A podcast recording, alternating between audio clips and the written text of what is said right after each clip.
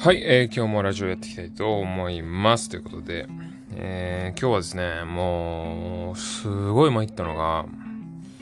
あの、僕、携帯の通信会社 au なんですけど、au の人さ、今日携帯繋がりました。あの、なんかね、めちゃくちゃ通信障害っていうか、結構県外のタイミングがなんかね、ポツポツあって、まあね、よくなんつうの、それに似た感じの、あ、なんかちょっと、なんか普通に電波入ってんのにネット全然繋がりませんねみたいな時たまにあるじゃないですか。まあ、だいたいまあそういう時は、あの、とりあえず Yahoo ニュースを開いてみて繋がるかみたいな感じでやったりとか、まああとはまあやっぱ王道としてはもう再起動ですよね。スマートフォン再起動しますみたいな感じでこう再起動するとまあ大体治る。もしくは、一旦機内モードにして、1分ぐらいしてでそこからまた機内モードをオフにしてこう電波を探してもらってまあ開通するみたいなのがよくまあ僕はねあるんですけど僕のそのオリジナルの、あのー、その電波がある時の直し方ですよね。まあ、あの、ポタポタ焼きのあの裏側に書いてあるあの、あれですよね。あの、おばあちゃんの知恵袋とまた同じですよね。えー、ポタポタ焼きの、ポタポタ焼きのあの袋の裏に、あの、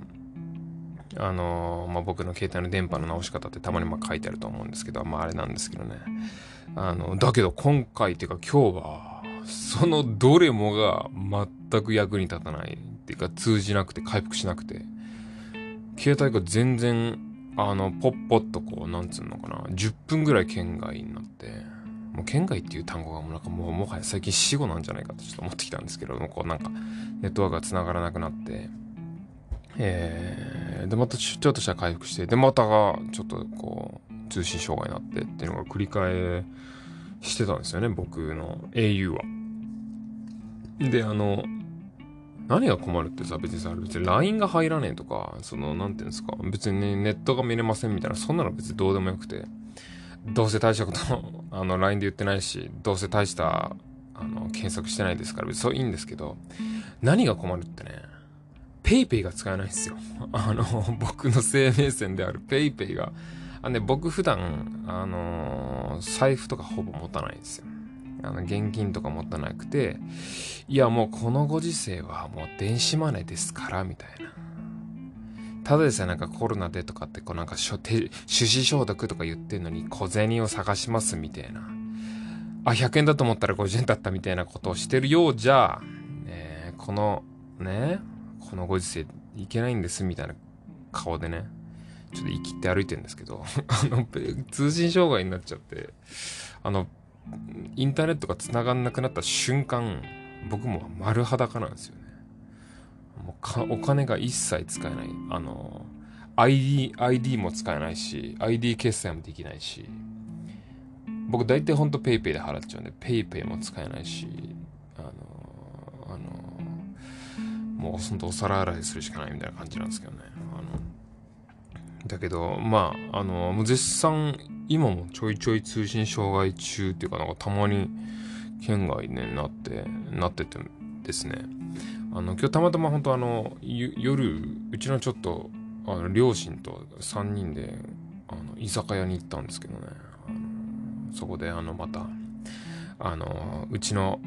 ね、あの、1月に旅立った愛犬ね、あの、何回もこんなラジオで言ってますけど、あまたあれかってなってると思いますけど、あの、その愛犬の後釜をね、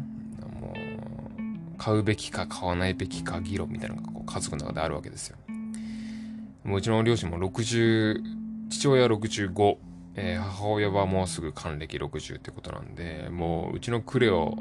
あの、うちの、まあ、クルちゃんって言うんですけどね、犬がね、あの、うちの愛犬が、あの17歳で死にましたから、自分の年齢プラス17しちゃうと、もうちょっとゾッとするみたいな話をうちの両親がするわけですよ。だけど、もうその17年つってもさ、まあその、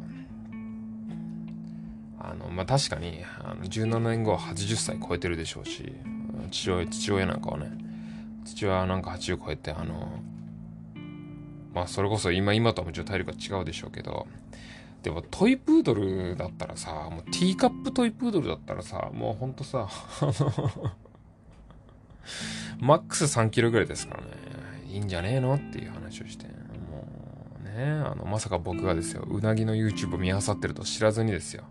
いいの？トイプードルじゃなくてうなぎが来てもって僕は言いたいんですけど。別にうなぎが来ても別に問題ないと思いますけど、お前が勝手に帰って言われるだけなんで、あの、いいんですけどね。別にね、買えばいいんじゃないかと思うんですけど、だからそれでね、その、あの、犬をさ、買うときさ、ペットの小島、これラジオで言ったっけ？あの、ペットの小島とかでさ、あの、青山ケンネルとかで買うとさ、やっぱ高いわけですよ。なんで高いかっていうと、多分おそらくそのワンちゃんのパピーを仕入れ先プラスその、あの、小島フィーみたいなの乗っけてるわけじゃないですか。その、仲介手数料みたいなのをさ、乗っけてさ、で、さらにまた、あの、わかんないけども、数十万ふっかけて売ってるわけじゃないですか。あの、ペットショップって。だけど、そのブリーダーさんっていうか、その子犬を育ててたりとか、まあ、その、まあ、意図せずなのかわかんないけど、こう、いっぱい子犬がいるから販売したいみたいな普通の素人の人から直で買えるサイトがあるんですよ。あの、みんなのブリ、みんなのブリーダーっていうね、あの、サイトがあって、そこは結構、その、そういう業者介さずに、あの、ワンちゃんを売りたい人と買いたい人が直でコミュニケーション取れるサイトがあって、そこだと、もう全然安い買えて結構可愛いんですよ。ほんとね、なんか研修で絞るトイプードルとかね、あの、何歳以下で絞るとかで、こうなんか結構検索も結構できるんで、あの、僕結構暇つぶしみたいな、ね、うちの両親に教えたらまんまでよく見てるんですけど、それでその、今日一緒にご飯食べながらさ、あの、みんなのブリーダーまたさ、見ようとしたらさ、まあ、通信障害ですよね。うわ、また使えないじゃん、つって。で、僕がちょっとまあブリブリ怒ってたら、うちのお父さんがですね、あの、絶対それあの、ロシアのサイバー攻撃だって言い始めて、あの、あの、ロシアが絶対その、日本のその通信会社をこう狙ってやってんだわっ、つって。だけどあれでよ、あの、だって、なんで au なんだろうね。さ、その、ドコモとかさ、ソフトバンクとかさ、アハモとかさ、あるわけじゃないですか。なんで au なんだろうね、つって。いや、一番セキュリティが甘かったんじゃねえの？とかとか言ってましたけど。まあでもね、もうちょっとあっちの、あちらさんはもう、確かにやりかねないかもしれませんけどね、もう、あの、ちょっと僕の PayPay を封じるのとは今日やめてほしいんですけどね。まあ、あの、あの、日々ね、そんなこんなで、今日ね、ほんとたまたま休日だったんで、あの僕の月2回しかない貴重な休日だったんでね、まあちょっと、あの、大学で作業して、夜時間あったんで、あの、うちの両親とご飯行ったんですけど、あの、結構ね、あの、バイト先で最近面白かったのは、あの、僕ね、じ、あの、6軒今歯医者さんにバイトで行ってるっていう。ごめんなさい、あの話を、まあ前したかもしれないんですけど、あの、その6軒のうちの1軒の歯医者さんは、まあ本当に僕の超地元でやってるんですよ。あの、僕の本当に、あの、家から歩いて10分ぐらいの歯医者のとこでややってるんですけど、そこでね、あの、一人、あの、男の子が来て、新刊さんっていうか、その新しく来た子が、あの、11歳の男の子で、あの、成虫埋伏過剰死って皆さんご存知ですかね？ちょっとあんまり聞き馴染みがないかもしれないですけど、成虫ね、真ん中に過剰な歯が埋伏していますっていう病名なんですよね。本来、まあ、人間の歯って、まあ、親知らず除くとまあ28本あるんですけど、まあ、そ、その正式な歯じゃない、レギュラーじゃない、イレギュラーなちっちゃい歯が、その鼻の下とかにこう、鼻の下の位置のね、とこにあったりして、突然変異でこうできて、別にそれあるだけならいいじゃんって感じなんですけど、それがあることによって、本来入るべきその前歯の正しいその放出経路っていうかその生えるところを邪魔してしまうことがあるんですよね。で、それで歯並び悪くなるみたいな。でそういう場合は、まあ、レントゲンでわかるんで、そんなのは。あの、で、その成虫埋伏過剰種は、まあ、やっぱり抜歯、あったら抜歯してあげなきゃいけないんですよね。抜いてあげなきゃいけないんだけど、あの、歯茎の中っていうか骨の中に埋まってますんで、上顎の。まあ、ある程度、ちょっとその口腔外科っていうか、ちょっとその手術とかに慣れてる先生がやっぱやった方がいいはいいんですけど、で、あの、それをやってくださいっていうことで、まあ僕のとこに、あの、来た、その男の子が、あの、僕のね、小、同じ小学校の後輩くんだったんですよ。まあ今11歳だからさ、もう僕より20個ぐらい下なんで、あのー、もちろん全く面識とかないですし、あの、全く知らない子なんだけど、でもその、あの、患者のカルテとかにその子の学校名とか書いてあるから、書いてあったから、お母さんとかに、あ、〇〇小学校なんですか？って言って、いや、実は僕もそうなんです、みたいな話から、えー！とか言ってお母さんが なんか痛く興奮されましたね。なんか、えー！とか言って、結局で、その、僕のそのバイト先でまあ手術、まあ僕もはしたんですけど、いやもうそのね、その男の子に対してさ、ね、あ、よかったね、ってあの、その小学校の先輩の先生にやってもらって、なんか、あの、嬉しいね、とか言って言ってくれて、え、そしたらあれですか？もう先生とかもご存知なんですか？って言って。で、実は僕のその小学校の、そこの今の、今、そこの僕、小学校は僕が6年生の時に担任をしてくれてた先生が校長先生にもう今なってるっていうのは知ってたんですよね。で、だから、その、彼とそのお母さんに、いや、今校長先生の何々先生は実は僕が6年生の時に担任だったんですよ、みたいな話をすると、えー、今の校長先生が担任の先生やってた時期なんてあるんですね、みたいな。いや、わかるわかる。あの、校長先生の若い頃想像できないですよね、みたいな。っていう感じでちょっとほっこりして盛りあの盛り上がったんですけどね。まあ、だけどね、もうまあね、その後輩くんのね、その11歳の男子がね、まあクソ生意気で まあ、生意気っつうか、もう普通に手術中に僕に話しかけてくるんですよ。あの、口の中にガンガンメス入れてくるときにさ、ね、ちょっといいとか言って。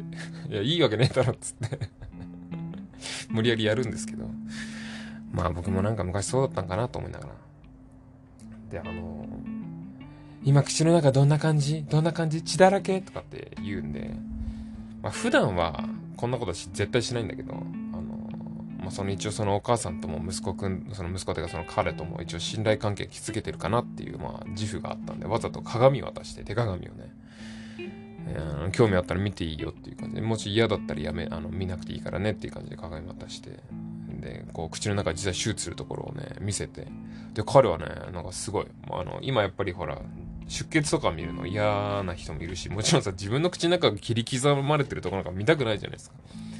だけどやっぱその彼は結構興味津々で自分が手術されたのを見てねあのまあ別にそれでなんかこう興味をっていうかあの医学に興味を持ってくれたらまあいいなまあいいなっていうかまあ別に僕 責任持ってないんで別に、ないですけどまあ一応なんつうの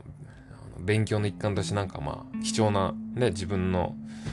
ところを見れる機会もないだろうからいいかなと思ってあの見せたんですけどねでお母さんにもちゃんと説明してちょっと彼にはあのわざと鏡渡して見てもらったんですけど、って言ったら、まあお母さんもそれ喜んでくれて、なんか、それで、歯医者さんになってくれたらいいんですけど、とかって 言うんですけど。いやもうそれは、歯医者さんがいいかどうか知らないけどね。まあっていうようなことがね、最近ありましたわ。これ実はね、もうちょっとね、あの、話したいことあったんですけど、もう13分喋ってるんで、あの、あの、この辺にします。あんまね、ベルベル喋りすぎてね、ちょっと皆さん、あの、職場に着いちゃうと思うんでね。大体このラジオはね、朝方の多分通勤時間に聞かれてるらしいというのが、あの、私調べで分かっておりますので、はい。まあ、そんな感じで、また、あの、週最低2回は、ポッと更新しますので、ぜひ、聞いてください。ということで今日はこの辺で、さよなら。